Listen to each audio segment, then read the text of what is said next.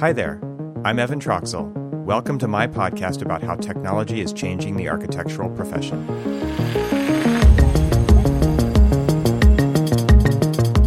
Welcome to the podcast. My name is Evan Troxel, and on this episode of the podcast, I am joined by special guest Anthony Hauck of Hypar.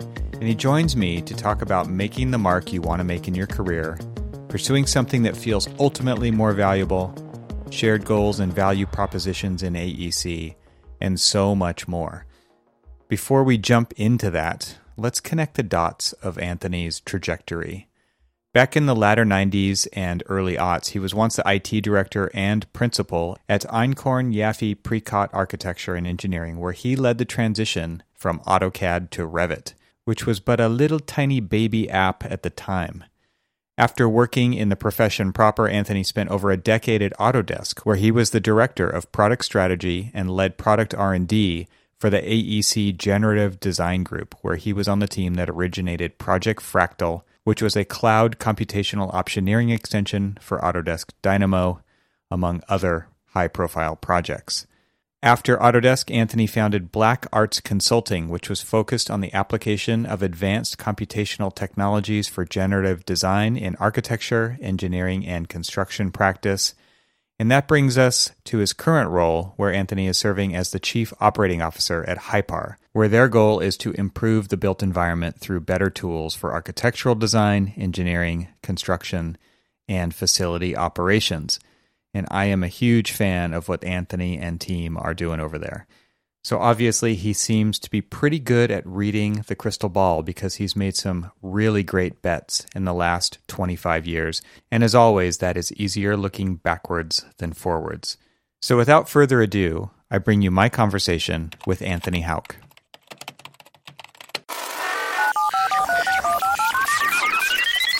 How are you doing?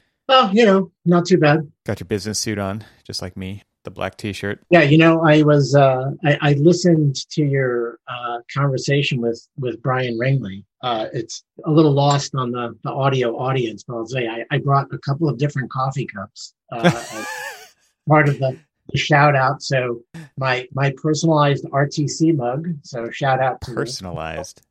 Right. Nice. And then I thought, you know, maybe I would just steadily keep picking up the the billionaire tears mug. Um, That's and awesome.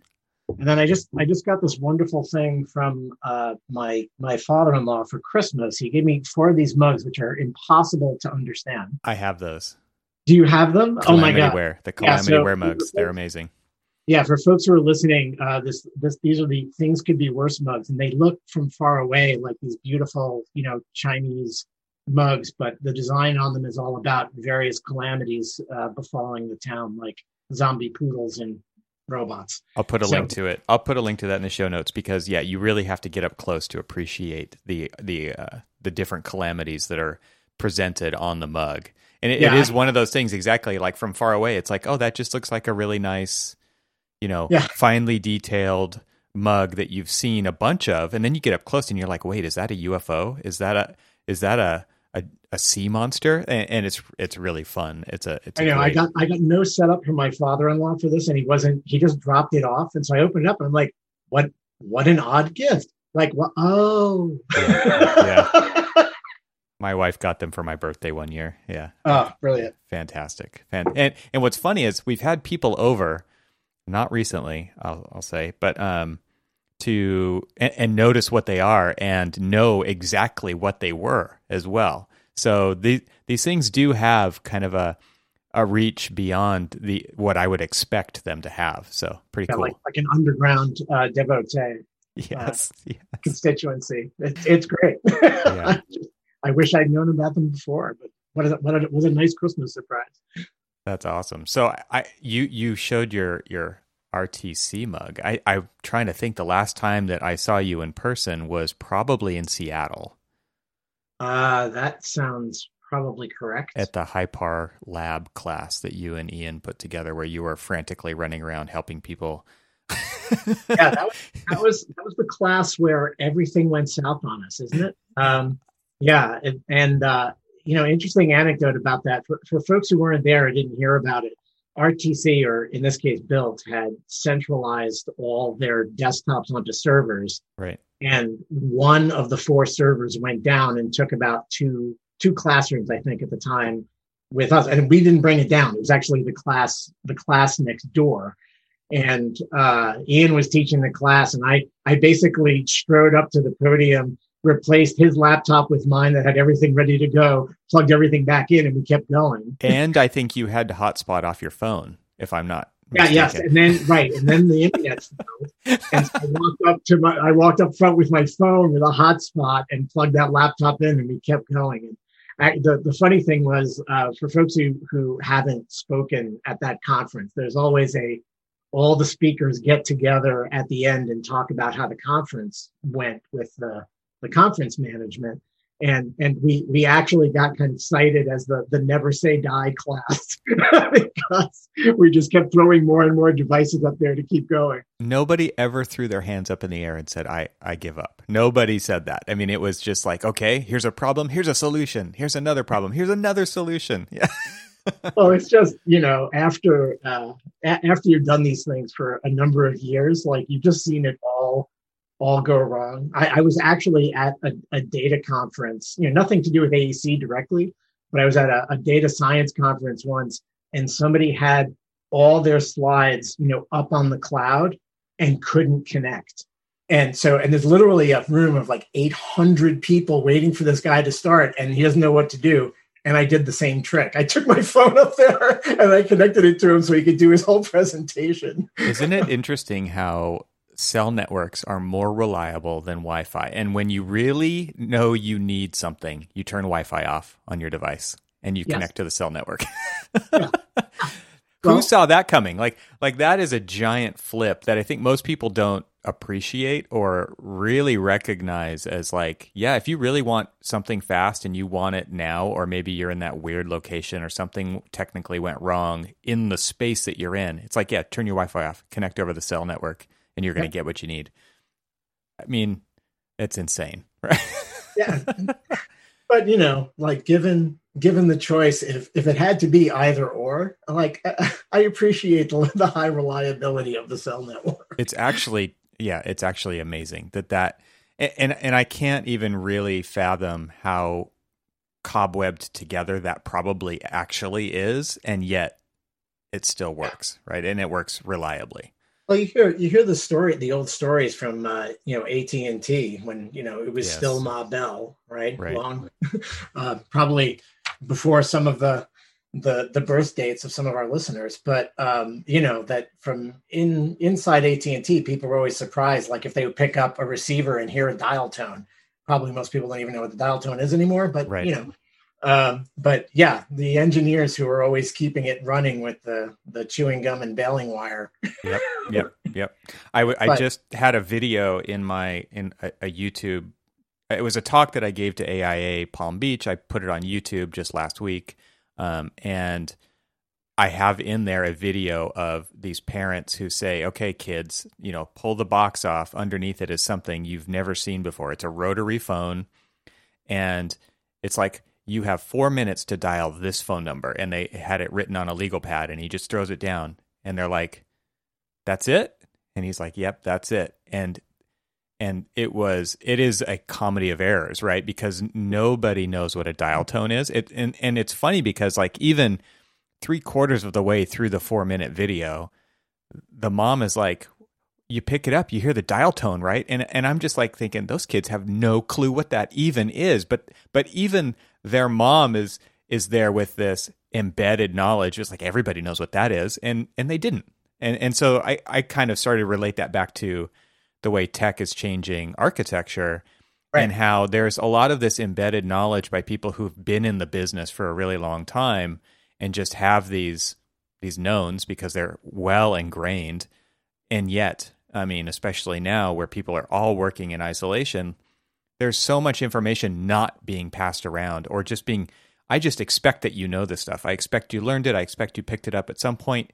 But the fact is they didn't, right? And so I really feel like there's a lot of um, discontinuity happening right now. It's just like there there's so much knowledge transfer not happening because we're just not in offices where people can overhear stuff like this that is just kind of floating around all the time inside the office. Yeah, and, and it's uh, that we're not all in the office right now, being coming at the same time where so many people are retiring out of the industry um, is going to be kind of a, a, a double whammy on us, worse, I think, than we experienced after the 2008 uh, economic downturn. Right. right. Because, of course, um, you know anybody who's in the professions knows that we opened up a big demographic hole um, in the profession when a lot of people left because it wasn't the work and right. they never came back. Right. Yep. and so, and it's going to happen again. And so, um, you know, Phil, Phil Bernstein to, you know, do more, you know, shout outs to, to friends, you know, he has, uh, written about this uh, in his book, uh, you know, architecture design data. Mm-hmm. And um, one of the things he was talking about was that it took uh, I think about 10 years for billings to come back to the pre 2008 levels, but they came back with 15% fewer people involved in the profession. So, of course, you know, it's it's in the interest of of all of us people in the automation game to say, oh, that must have been, you know, Revit or whatever, or some form of automation that was getting um, getting firms back to that level with fewer people. That may or may not be true um, but that's going to happen again, mm-hmm. right? I mean, because one one thing that that I observed after the last downturn that I'm, I'm really so far have yet to see disproved is the the need for design and construction and engineering, all that seems to be let's call it a constant. Mm-hmm. And what happens in economic downturns is that need doesn't go away; it just gets deferred. And so we saw that coming out of the last uh, recession, where there was all this pent up demand and nobody could keep up afterwards. And then there was just this enormous amount of work that suddenly got released and you know persisted until recently, right? And I believe that demand is building up again, and we're going to end up responding to it probably with fewer trained people both losing them at the upper end because they're retiring or losing them at the lower end because people don't see an opportunity in the field. And what do we do? And yeah. it's not a question that has one answer, right? It's yeah. a constellation of answers you have to bring to bear on that. Yeah, so I, am starting to see an inroads into a, a, a topic here, and uh, I, you know it has to do with HYPAR and, and codifying expertise. Although I think the kind of expertise that you're talking about right now is not necessarily the kind of thing that you would encode in a HYPAR function, but there are many other stars in this constellation where people are looking at those types of things, like UpCodes, for instance. You know, right. uh, eh, where where you can codify knowledge of the built environment in lots of different places, and I think what this to me kind of is pointing back to the deficiency of knowledge capture within AEC and transference of that intentionally to the younger generations so that, and I think this also ties into HYPAR, this idea of not having to start from scratch again. Why aren't we better at doing that? Why aren't we better at capturing knowledge so that the next generation is in a better off starting position when it comes to launching their career, launching the next project, building a better business, building a different business potentially, right? I, there's there's a lot to kind of pick apart and go after there. I think. Yeah, and, and, and this is kind of the thing, you know, back um, way back when dinosaurs roamed the earth, and I was working for uh, a firm called Einhorn Yaffee Prescott, kind of as the sort of main tech jockey before I, I became the IT director. I got a call from our CEO at the time who said, you know, there's this company out here in Boston named Charles River Software, and they're working on this thing, and I, I think you should really look at it. And I said, well, you know, Cal, if they've got anything good, Autodesk is going to buy them. and so, but I'll, I'll be happy to look at it. And I looked at it, and literally within 10 minutes of working with it, I thought, someday this thing is going to tell me when I violated local building code. Someday. And 20 years later, right. I still don't have that. Right. Um, and you know, it's it finally drove me to the to the point of desperation right felt like i had to start my own company which um as you know anybody who like dropped in at i think probably at the very last public panel i did knows i never ever wanted to start my own company and but eventually you sort of run out of alternatives on on trying to realize a vision yeah, and, and I mean that that's another attitude that we see a lot in, and I'm sure it's not limited to AEC, but somebody else is going to do that, right? I mean, it's it's very much i I'm going to continue to do what I do because you know comfort, because expertise, because of all these things. But I think a lot of times, if if you don't have that motivation yourself, you're just thinking somebody else will probably take care of that, and that that's a majority of people. Yeah, uh, and I'll have to say, like I was sitting in that majority of people, sure. and yeah. then you know there was there were certain problems that I kept running into as an IT director. First among them was, gee, I'd really like to use Revit to collaborate with one of our other offices, uh-huh. and when it didn't seem that that answer was going to be forthcoming from Autodesk, I joined Autodesk. and so and then started the revit server project and that eventually turned into collaboration for revit which became whatever it is today bim 360 collaboration or whatever whatever the name changes all the time right? Yeah but we we all know what it is right? It's right. let's let's use revit together in remote locations which you know i'm i'm sure that's gotten a workout. So it's it's gratifying to see uh, that happen but it just seems that sometimes you can't just wait right? You have to and, and i think that we're seeing that around the aec industry right now. And and i won't credit any particular factor for for pushing this but clearly a combination of factors have caused a number of people to begin startups inside AEC because we just saw this kind of explosion of them in the last five years. Yeah. Um, and there are many factors, but I think we're all feeling this evolutionary pressure, let's call it, to move our whole industry into something new. Nobody's really sure exactly what that is. Obviously, at Hypar, we're hoping to be an important part of it. But part of the premise of our company is that we don't want to be it. Mm-hmm. um, and and I think that's that's something that comes out of the software uh, community generally. You know, people in the software industry generally try to build on each other's success. Yeah. Um, there's uh, usually a tighter and more rapid focus these days on what the actual differentiating value in your company is. And then you go and try to assemble the rest of the things you need from other sources.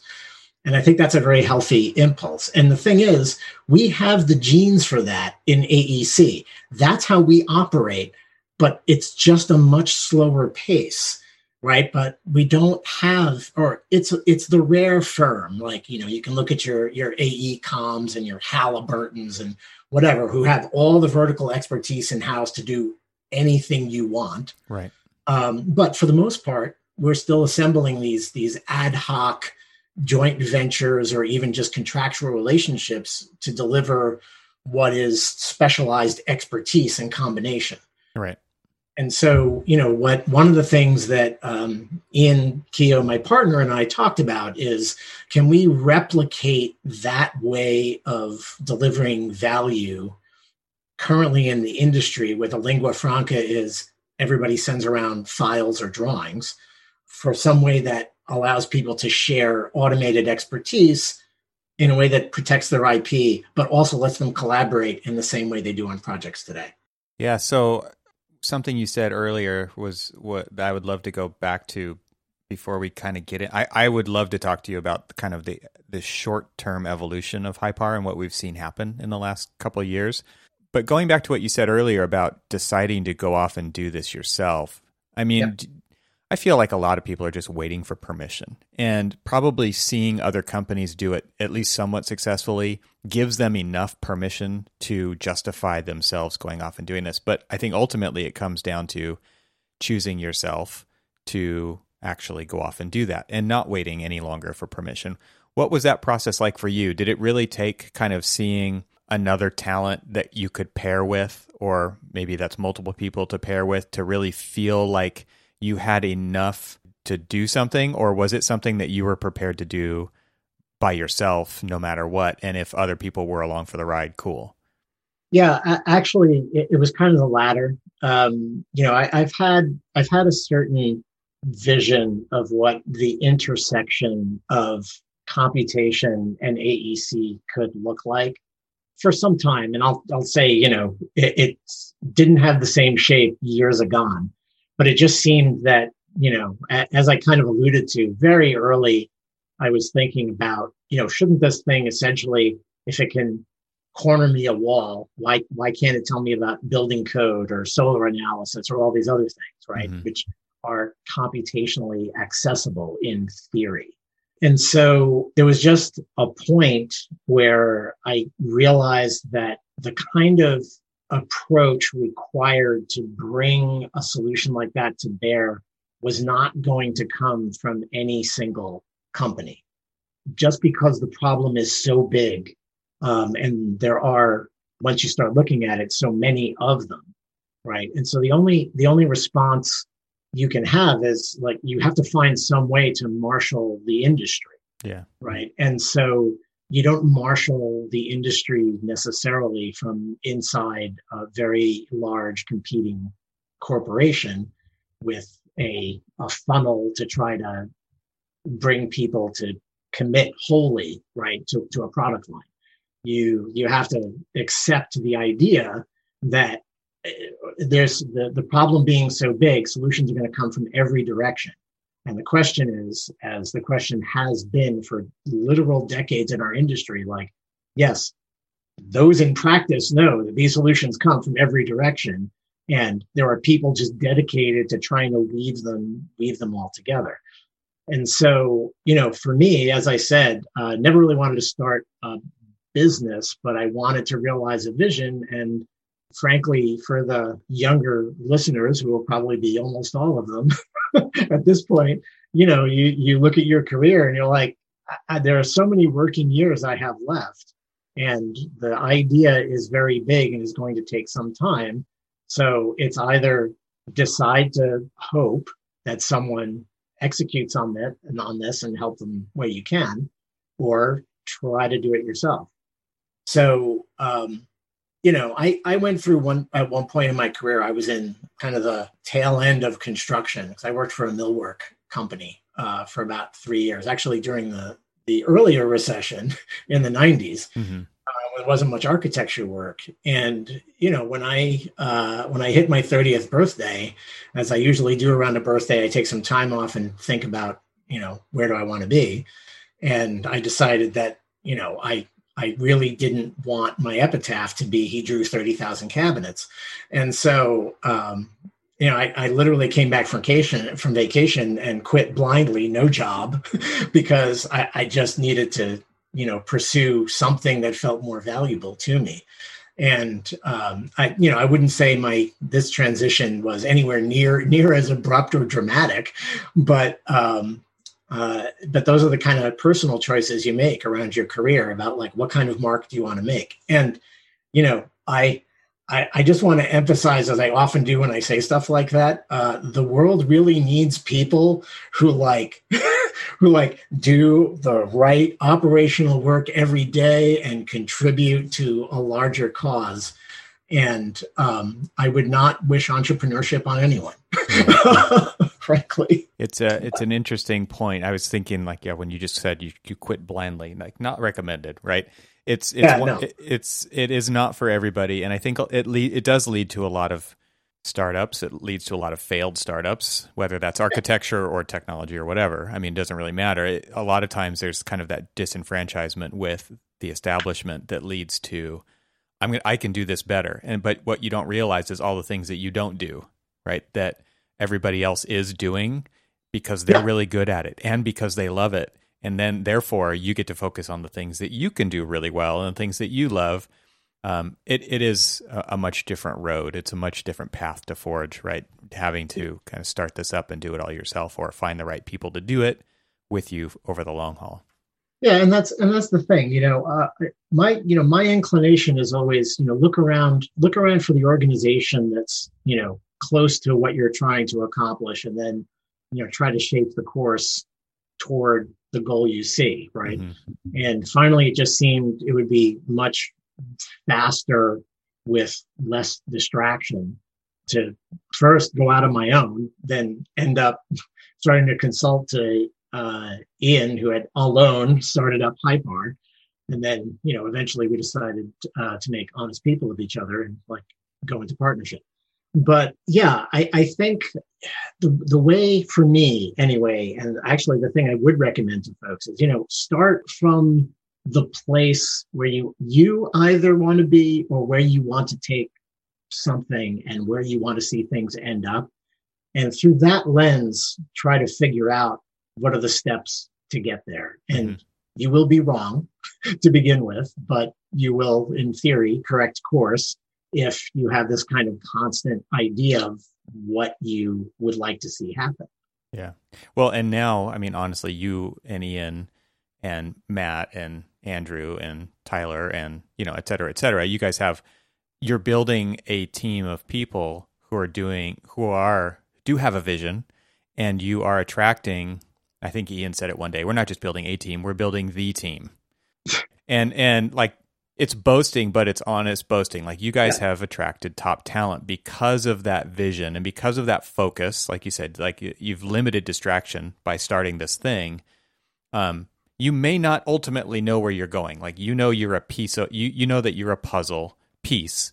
You're not the puzzle. And it seems to me like you guys have really inspired a group of people with the work that you're doing and now you've created a potential avenue for others to join that charge and do it with you or do it adjacent to you um, and work together to solving this much bigger problem that's out there yeah and, and look I, I think that's accurate And i wouldn't want anybody to interpret uh, my reflexive modesty as not indicating that we have a great team mm-hmm. during our, our holiday party like I really just end up thanking all of the folks who have joined our team because they're making they're making a bet with us and they're all so talented and they could go so many places but they believe in the vision and they want to see it happen mm-hmm. that said they're not the only team you know in aec who have these this right. vision and are doing great work right. and part of what what we're trying to do is to serve teams like us who have a vision and want to get it out there for people to use and would like to do it as fast as possible. So we spend a lot of what we spend time on is trying to make sure that folks who have an idea don't have to learn all kinds of ancillary technologies and procedures and et cetera just to get their idea out there. And I mm-hmm. think beyond the folks, you know, the professional software developers or even the professional corporate software developers who just make internal uh, tools for delivery, there's also this whole like, you know, almost infinite backlog of, of fantastic work that's been done in academia. And, you know, apologies for the folks in academia, but for the most part, academics not very good in taking something to market. We've seen like a lot of hopeful stuff. It's just a different skill set to commercialize a great idea. Mm-hmm. And so what we're trying to do is provide people with a means of rapidly commercializing commercializing a, a good idea. Mm-hmm. And uh, rather than impress some some poor intern somewhere on you know please figure out aws so we can have a, a cloud-based service i mean it, it, i'm not saying that anybody isn't smart enough to figure that out because they absolutely are but you know we don't ask anybody to refine their own gasoline either anymore right, right. we've got a division of labor thing going on. And i think that division of labor can be well applied to providing people a platform that lets them deliver expertise as software without them actually having to build an entire tech stack just to try something out. Yeah. Yeah.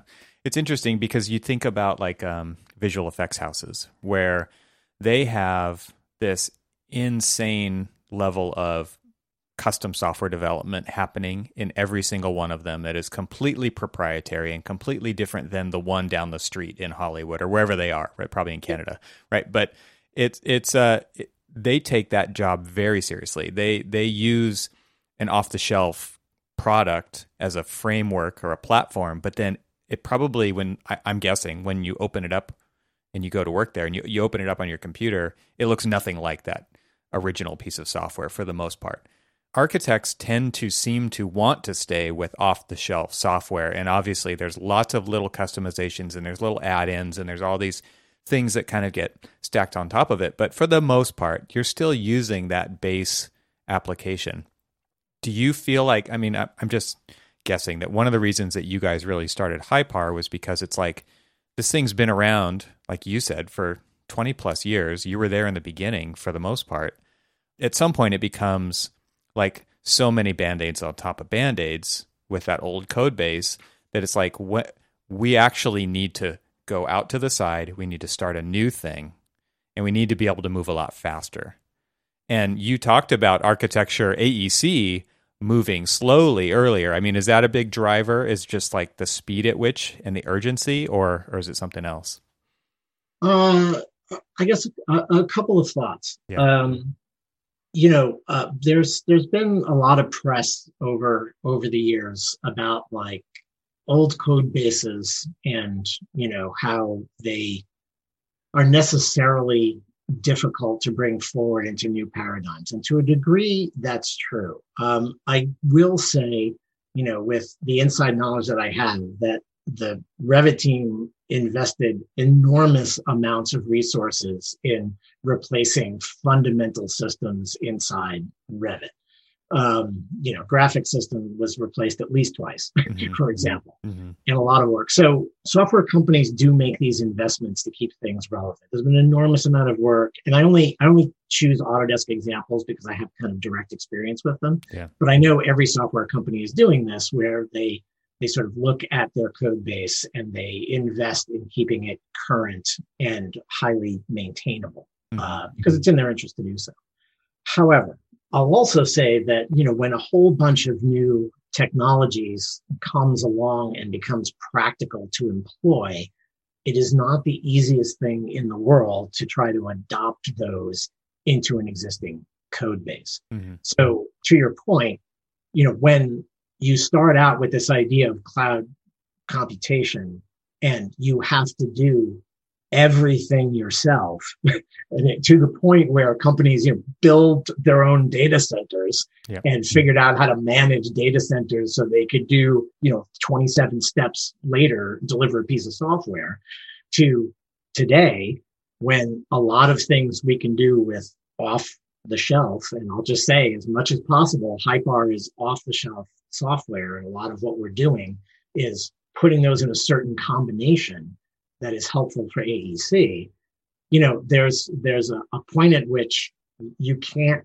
take the old software easily into a new environment. Right.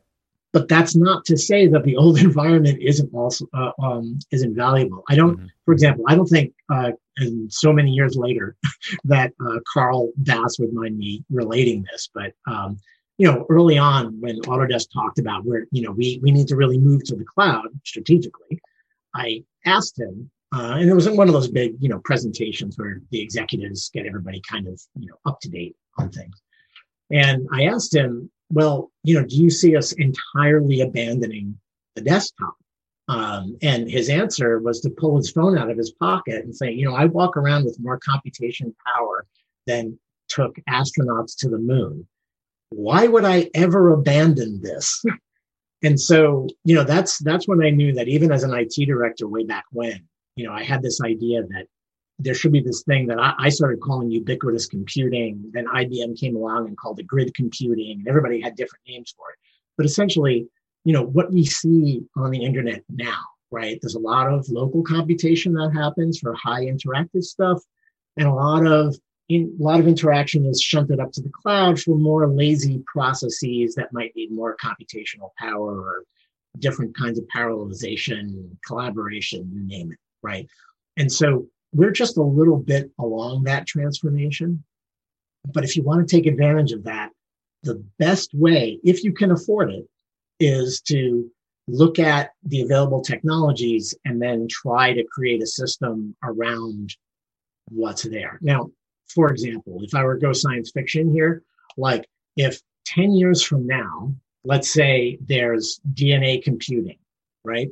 Uh, it's not going to be the easiest thing to take our software that as exists now and transport it onto a DNA uh, storage and computation environment.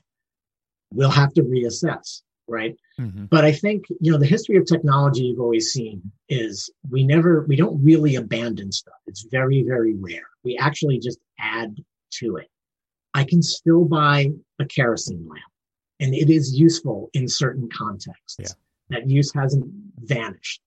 So I, I think we're always going to see this kind of of uh, adaptation, but we're also going to see past technology being allocated to what it's really good at, while newer technologies are allocated to maybe things we don't actually apply technology to yet. You know, for you know, to to kind of harken back to, um, for example, Brian's work at Boston Dynamics, like, you know, humans walk around to check out a site to see whether progress is happening in an appropriate fashion. They're talking about automating that. You know, that's just not something we would have considered a human, um, a, a, an activity you could exclude humans from. Right. Right. And now we're thinking about maybe there's a way to do that. Mm-hmm. So I think it's not as cut and dried as, you know, I've got this, I've got an old code base and, you know, geez, it doesn't really adapt very well. I think software that exists often does a very good job to what it was meant to do. But the question always is, what is software not doing that is becoming practical to do?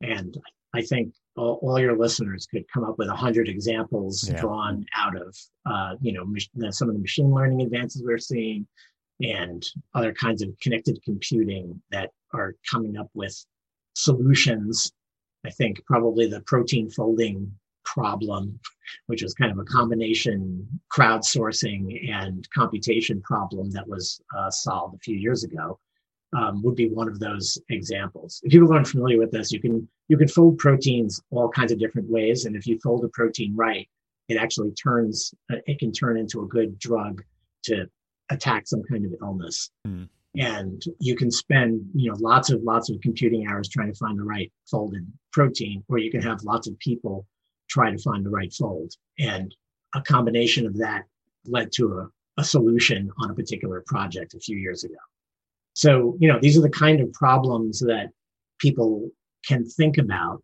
in different ways because they have different types of resources in this case a combination of computation and collaboration and so, you know, to draw that back up to what we're doing inside HYPAR, we see the same opportunity, right? We see there's an opportunity to enhance decisions people are trying to make about buildings with a combination of uh, computation, contribution from the whole industry towards some sort of uh, computation to solve a problem, but also collaboration because there's many opportunities to have people weigh in on these kind of generative design environments in a way that adds those human gestures on top of a computational solution and actually combines the two.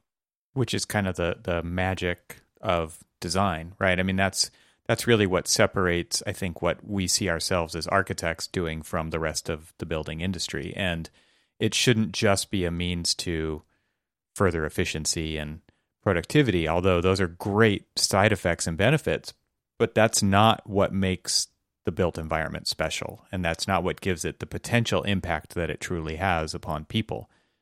Yeah. And, and you know, w- one of the things I've noticed, I mean, folks listening may know that I was originally trained as an architect and worked as one for a while. I think actually the architecture profession undervalues itself in a very key way because you know a lot of what we see what firms do or at least the, the kind of practical business effect is it's almost like they're just selling highly skilled labor and i think that undersells the value of the profession because really what you're doing, um, at least in my experience in architecture, is you are you are discovering and codifying a value system that is surrounding the project you have been asked to deliver. And you you see this when you sit down with clients and they have an idea of what they want but they don't really know necessarily what that means or even whether they should want it. um, right. So um, I think a lot what what a lot of architects do, and it's and it's it's the set of soft skills that I think unfortunately are, are very undervalued in business in general, is to construct this this metaphorical edifice of what is valuable within this project amid all the stakeholders in that project. And that includes the architects themselves. Mm-hmm. And so when you have a successful project, the occupants feel as if a value system has been instantiated successfully. Mm-hmm. Whatever that value system is. I mean, it can be something as simple as we need to move, you know, 150 cars every hour through this Starbucks window. But these are all values, right? And so um, I think you know d- the design professions in general um, and architects in particular have this very difficult and when successful, like truly magical task of turning a value system into a physical artifact yeah. that's going to stand there for 50 to 100 plus years mm-hmm. and is is kind of a monument to how people thought about a particular project at one time right and uh, I just think it's a shame that that you know people forget that because I think that's why we all got involved in the building industry. Really, we had these ideas about what what buildings could be, yeah, and we'd like to see them happen. And so we we take on these different methodologies of of trying to get there. It is interesting, and to kind of illustrate that one of those points earlier, uh, a story that I've heard a few times within our company is that a large healthcare provider came with you know this program for an entirely new tower, and they needed X number of this kind of space and Y number of that kind of space, and et cetera, et cetera. And they said, well, let's take a look at your data, and we have various simulation and you know spreadsheets and all the things that we use as tools to basically analyze you know the data and and vet it. Say because like you said like sometimes they're asking for something and they actually don't even know if they need it. it. It's kind of a, yeah, of course we need this shiny new thing. Of course we do, right? Because it's better than the other thing that we have. And usually it's in response to the thing that they already have. It's exactly the opposite of what we have. That's what we need. And uh, the after the analysis happened, they actually said, well, what you think you need is not what you need at all. You do not need a new building. You need to move like these these walls in this existing building that you have. That's it so the answer, first of all, can't always be a building, right? There's it, and it shouldn't be that that wouldn't be the right thing to do. But to challenge those assumptions and to ask the right questions, and and again, like bringing this back to the value proposition of what architects can do is they they go from this really amorphous and we talked I talked about this with Reg Prentice in a previous episode as well of, of going from uncertainty to certainty and that is not an easy task. And that is what we are trained to do. And through that set of decision making processes that are sometimes in series, sometimes in parallel, sometimes linked to each other in really weird ways, and one change over here drives three changes over there. But ultimately, you get to the end, and it's not easy to figure out how you got there. Right. But you come up with this solution that it is extremely valuable. And I think the the the downside that we see is people spend 90% of their time, probably more now, in buildings and it's just backdrop. It's just background, right? It's not it doesn't feel special in most cases, right? Mm-hmm. And so that I think is why often it is forgotten about what it actually takes to make something like that happen. It's just it's just kind of it's it's like that that teenager with, you know, who who just is very they want what they want because that's what they want and they're not they're just entitled about it. And everybody just kind of has these uh, entitled expectations about what these built these spaces are going to do for us and they don't they don't treat them as the special things that they are. And that is very hard for architects to ever get that point across because there's so much bad stuff out there too right? So you're fighting against that as well. Yeah i mean one one thing that happened when autodesk moved down into seaport uh, from waltham of course that was that would be the the third office i had i had occupied mm. uh, in autodesk boston area and one one change that happened is we noticed when we got into the new office, there were no waste baskets by the desks, and every, there was a lot of like kind of like muttering of uh-huh. you know aesthetics, no waste. Our office went through this exact same scenario. It's hilarious. And, and of course, what there were were these you know kind of centralized right. dustbins, you know, places. And then I noticed after maybe three weeks or so of going to the office every day that every time I had to throw something out, I'd go over to one of the waste bins and, you know, throw it in. And then I'd have a conversation with somebody else who was throwing something away in the waste bin or getting coffee nearby or something like that. And I realized this was an architectural choice mm-hmm. that was for a very specific purpose. To get people collaborating in the hallways by making them get out, get up, from their desks in, frankly, you know, a, a a sector full of introverted people. Right. Right. right. And so um, I, I think these are the kind of subtle things that choices in architecture uh, can influence around human behavior that it, very few people really actually consciously notice, but they, they make an enormous difference in people's daily life. Yeah, it's like putting a coffee bar on one floor instead of every floor, or putting the bathrooms on the other side of the building, like Pixar. Yeah, is known for the the example that that you made me think of was the Salk Institute and how oh, yeah. the labs are open. Yeah, like and the culture is um, by by creating open labs by not letting everybody have their own office and being able to lock their door and cover up their windows and putting a lot of glass partitions in and making it very transparent and observable by yep. somebody walking down the hallway or whatever. They through the architecture helped create a culture. Architecture can't do it by itself, right? It can enable this kind of thing to happen, but it can't make it happen. But it yep. enabled a culture of transparency and sharing to the point that people just leave their crap out so that other people can see it because oftentimes you're going to have a good idea, but somebody else is going to come along and help make that a great idea. And it's a really interesting kind of success story, at least the way it's told by the docents at the Salk Institute, of right. of that culture that they have there that you don't find at many other labs, which is enabled by the architecture, and not just by Louis Kahn who designed it, but by Jonas Salk and their collaboration together and realizing that value that the architecture could bring to that environment to help solve the biggest problems knowing that individual pockets of brilliance are you know very hard to find rather than you know like this this kind of collective of scientists who are all the top in their field having the opportunity to take in and see and you know let their subconscious mind work on something they might not even be fully aware of working on just because they saw it walking through the hallway and come up with amazing solutions. That's the kind of thing that we're talking about here where it's environmental and not necessarily like right in your face. No one's telling you this this story as you're the one working there but it is happening in the background and it is kind of driving certain types of behaviors to raise the uh, abilities of that entity yeah you know one, one of my favorite stories similar to that is kind of on the other the other end of the spectrum of the sort of undesigned environment mm. Um, so during World War II, and if I have the number, the building number right, Building 20 at MIT was this overflow space, uh, you know, a temporary housing mm-hmm. for all the departments of the scientists that they couldn't fit in the other existing buildings, right?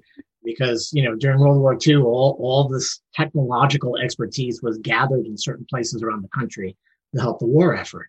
And so they had this overflow space and it was full of like chemists and biologists and technologists and the, you know, early computer scientists and like all these people who were from all these different sectors and they were in this one building. And the building itself, nobody, since it was temporary, it lasted for like decades. Yeah. But since it was temporary at the time, no one cared what anybody did to it. Mm. So if they needed to like start running cable to do an experiment or something, somebody would grab a screwdriver, punch a hole in the wall, and just run the cable, and no one cared.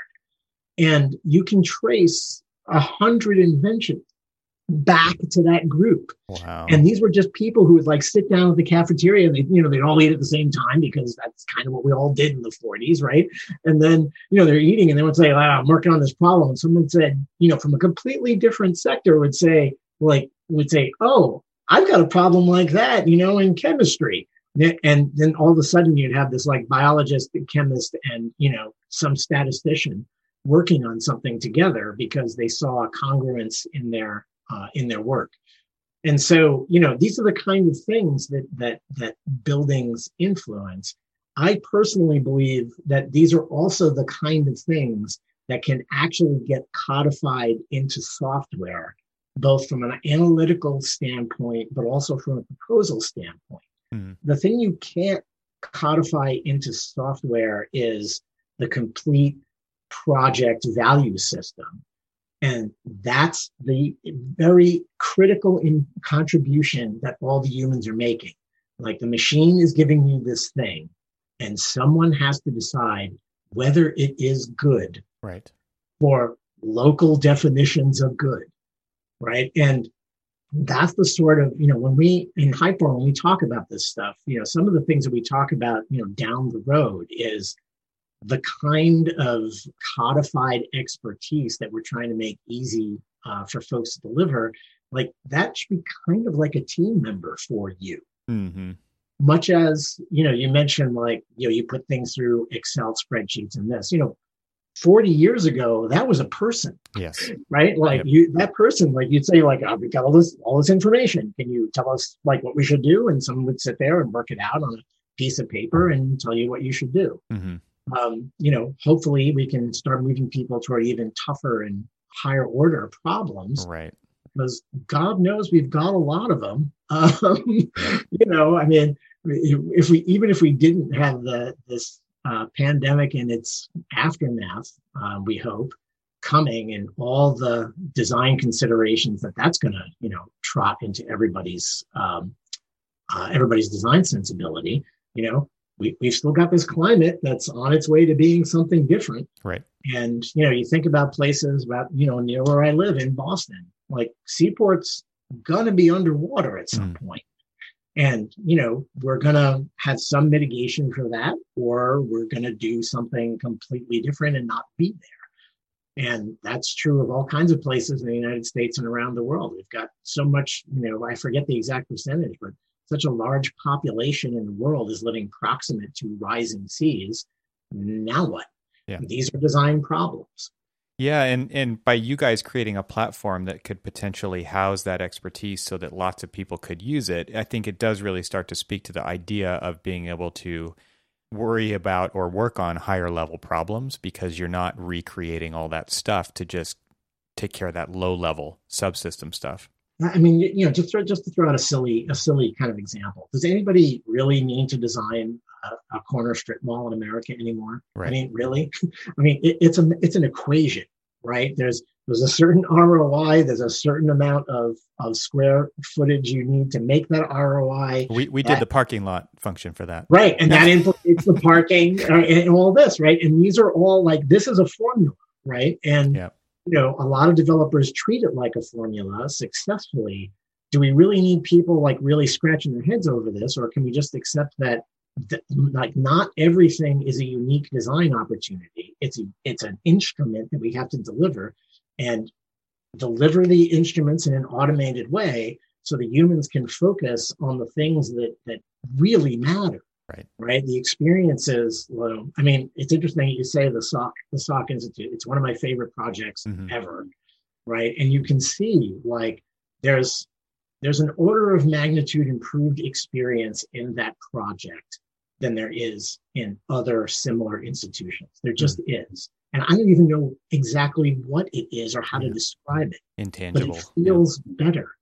Yeah. You know, and like, wouldn't it be great if the humans could focus on stuff to make each other feel better and be more successful um, than blowing a lot of design time on solved problems? Yeah, absolutely. So, what are you guys seeing at Hypar from the way that you're now assembling a team of expertise to deliver yeah. on that kind of ability, to give that ability to architects and people in AEC beyond architects, obviously?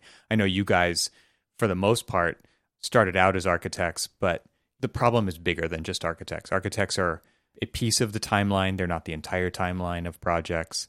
Obviously there's owners involved there's contractors involved and all that stuff. So how are you guys assembling the team? And and what are you excited about with the team that you have assembled to really start to deliver upon these ideas that that we're talking about? I'd have to say you know you, you mentioned earlier that um, we sort of attracted a certain a certain team uh, to the company and i think that's probably the most important a shared characteristic of everybody. They they share they share the vision. Like there really isn't a divergent idea of what we what we think the future could look like. Um, and of course, we're, as any company will, we'll have constant discussions about you know what's the best thing to do first and what's the best methodology to get there. But the the goal the goal is shared. And one of the the choices we made, um, Ian and I, before we hired anybody, um, you know, because we got a lot of advice when we started the company, and people are like, well, you know, just outsource everything. You know, hire a team in in Singapore or Eastern Europe or somebody, and you know, just give them give them things to do, and they'll do them, and you'll get to it. You'll get to a product. We wanted to go a different way. We wanted to uh, assemble a team that actually came out of the professions um, because we we don't want to be the sole carriers of of the vision and we wanted that intersection of people who were technically inclined but really had their roots in trying to deliver real projects for real people and it it it saves i think it saves a lot of mental effort um, for everybody because we're all we're all coming out of the professions and we all have a kind of feel for what the problems are and how they can be approached. So I, I think it, there's not a lot of sitting down and explaining the profession. In fact, there's zero of, of that, right? And so, you know what what we find exciting um, about the team it is that that special intersection um, and I guess it's three things. It's experience in the profession, it's the technical inclination, and it's the shared vision. Mm. And and that's that's how we find people really. Um, much more than you know just putting out a, a, call for we need somebody with this specification right yeah it's fantastic to see how your team has developed especially even just in the last year i think at the last autodesk university a little over a year ago you guys had a little booth there it was the three of you it was you and ian yep. and matt right yep and and now uh, your team has grown at least doubled, if not more, right? Uh, more. Yeah, we have eight people now, including Ian and I. So, yes. So, what are the things that, I mean, maybe just to wrap up here, what are the things that you guys are most excited about in 2021 around what you're doing at Hypar for the AEC industry? You know, uh, I, I, would say, hands down, the thing I'm most excited about uh, actually came out of um, Andrew Heumann, and some people know kind of pushing us in this direction. Um, we we haven't released it yet, but we have a, a framework um, where you can not only generate a solution, but you can intervene manually into that solution and then have everything kind of catch up around it um, and still in an automated fashion while retaining your intervention. Nice. And um, we're we're super excited about that because um, we had a lot of conversations about, you know, can you the old the old joke is like, oh, I'll push a button, I get a building, right? That yeah. goes all the way back to CAD, right? you guys are two CAD guys, right? Um, but um, what we know is that you can't ever capture everything you want to do in all your equations and logic, right? There's always some way you want to intervene to improve again, because you can't capture that value system entirely, right? Um, you have to have a person there. And so I think what we're most excited about is to um, actually provide that environment where people can get like all this help from automated routines, but they also get to correct it and have start to have that sort of augmented design capability and delivery capability where the machine is always helping you, but you're still in command. That's amazing. And and because I think, you know, coming from design myself, that's the point at which you must break the algorithm traditionally. And exactly. that if you can avoid that is an amazing feat because yeah, if you want to intervene in this piece of a facade or wh- whatever that thing is that you want to put that intervention in and have it be different from the rest of everything that's going on and have it respond to that, that's a big deal because you don't have to, you know, quote unquote, bake it at that point, which then loses all the smarts to some level. That's a that's a really big deal. So that is truly exciting. Yeah, we we're I mean there's there's all kinds of little things we're we're constantly doing, but I think that that paradigm of the coupled up automated expertise with human expertise that we'd like to see happen you know, setting aside like all the stuff we're doing to try to draw that expertise from the entire industry at once. But I think that that capability has, we think, has the most potential to actually help move the industry forward as it relegates the routine yeah. to computation and focuses on the unique as the human contribution. And it seems like the unique could be another set of computation, right? Potentially. So if if you like the what what's really interesting to me about this, just thinking about it on the fly here, is that you know traditional e- even if you do work on a project that will potentially be repeated in the in the future, yeah. you still need the ability to learn from the process and not yes. start from zero again. Yes. Or let's not call it zero, but let's say you know you want you don't want to have to go all the way back to the beginning yeah. because of these these things you learned along the way. So it seems to me with, you know, maybe this is the beginning of actually being able to not have to go all the way back to yes. put that new learned data back into the beginning so that everything then ripples from there. But you can go back a shorter amount of time and have those decisions update to give you that new output faster. Because I mean, that's the beauty of stuff like this, right? We hope is that you learn along the way so that the next time you do it, it's better, it's faster, uh, and it has better outcomes. And it seems like you have to have a way where you don't always go back to the beginning to achieve. Well, that. and this is this is the promise of a couple of things. Like 20, 25 years ago, this was a concept that was impossible to to describe outside outside the scenario of a human learning something and getting yeah. better at it. Mm-hmm. And that's one of the reasons we have an apprenticeship system in the profession. But um, now with the example that Google started back when, and we know, you know, our the, the research results we get are quote unquote better mm-hmm, mm-hmm. Um, as we do more of them. We understand that systems can evolve to present to us better solutions. Now, I think you know to make that more than an exercise in taste. The advantage we have is we can also start plugging in analyses that like actually give us a mathematical basis to assert something is better. Mm-hmm. And so that starts taking some of those those drawbacks out of the equation where it's only pure human judgment. It's actually conveyable human judgment in the form of analysis.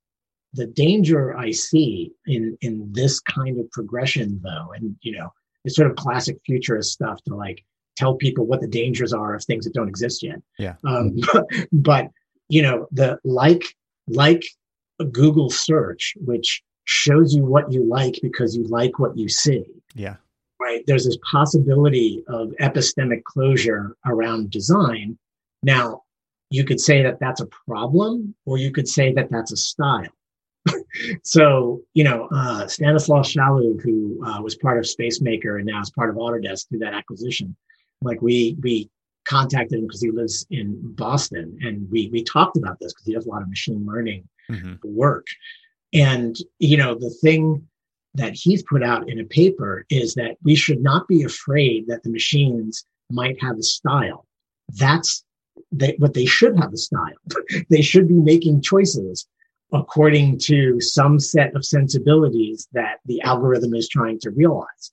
The, the thing for us as humans is we don't have to choose that algorithm. We can yeah. choose any of them. Right. Right. We can choose them in combination. And that's again where our human judgment comes back in and even if our algorithms have a style, we can choose among those styles and influence those styles by direct intervention. Yeah, we should be actively designing that, right? Because it it seems to me if you're going to be having a series of functions that are reusable by anybody, yeah. you need a way to potentially differentiate yourself this way. And mm-hmm. and that you do want to be in control of, right? Yep. Absolutely. It, it's kind of like Facebook or it's kind of like Twitter. They're both similar in this way in that everybody gets a different view of it. Everybody yep. has their view of it. And that's because of the things it knows about you. And it's not that I'm not trying to be creepy about it. I'm not trying to say people know that stuff about you. They don't. Facebook knows that stuff about you. And, and in this case, I'm not equating Facebook with people. I'm just equating it as like it, it is the AI in this case, right? It's mm-hmm. it's this thing that has put all these other things together to spit out something custom for you, and mm-hmm.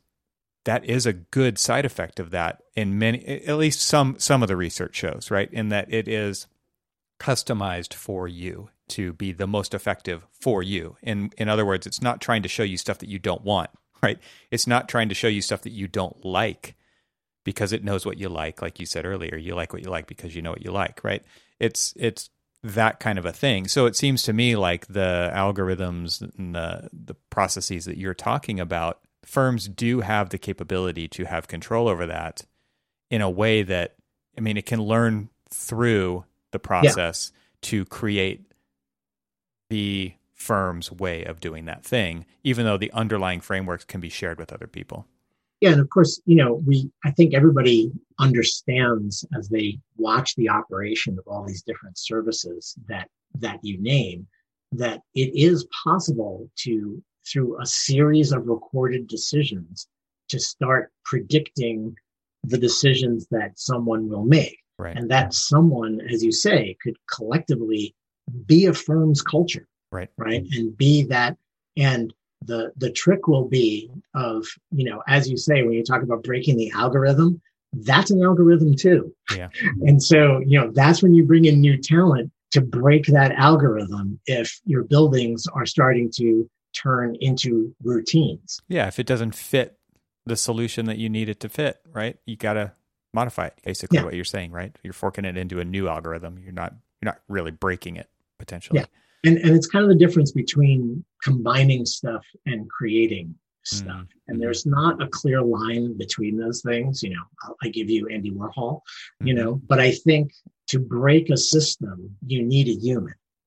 And because all systems are limited that's what we have to bring to the conversation. We have to bring that ability to break the system to find the right solution and not not serve the process right? Yeah. You know, the process is always there to serve us and are the betterment of our lives right and you know and the betterment of our communities right and so you know any process that stands in the way of that that's a process that's in need of modification or breakage so that we have a better something a better order comes out of that and it's this, this idea of punctuated equilibrium right mm. you have this thing that kind of goes along and it's fine and it's working and it's you know, stamping out your your corner mall, you know, and then all of a sudden cars get smaller or everybody rides bicycles now or whatever it is. And it's just like these solutions are just not worthwhile and that algorithm is never going to understand that. Right. so so now you need a human to come in and start generating the new thing that will take over from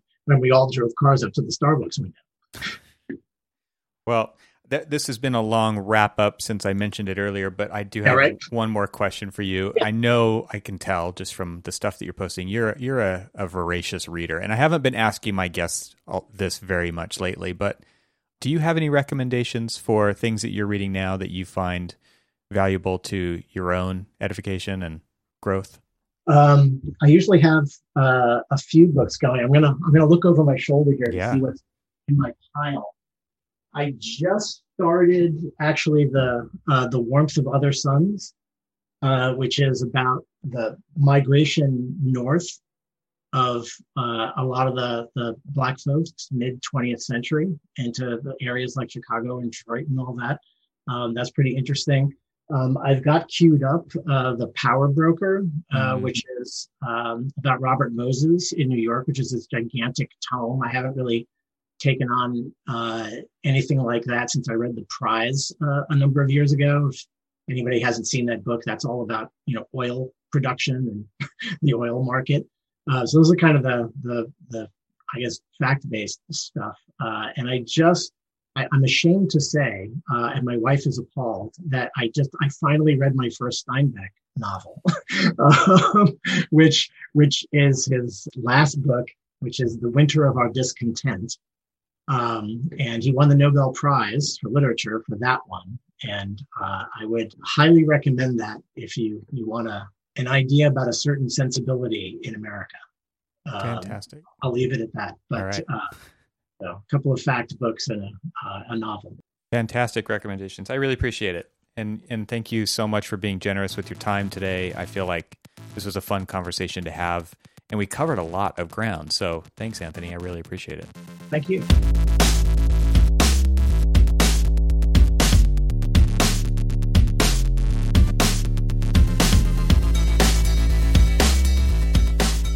Thanks for hanging out with us today. This show is part of the Gabl Media Podcast Network. You can see all the shows at gablmedia.com. That's G A B L M E D I A.com. You can help support what I'm doing here by leaving a five star review on Apple Podcasts to help get the word out, and of course, share it with your friends. I'd love to hear from you, so leave a comment on the website at trxl.co slash podcast, where you can find every episode. You can also follow me on Twitter and Instagram and YouTube. Just search for E. Troxel. Talk to you soon.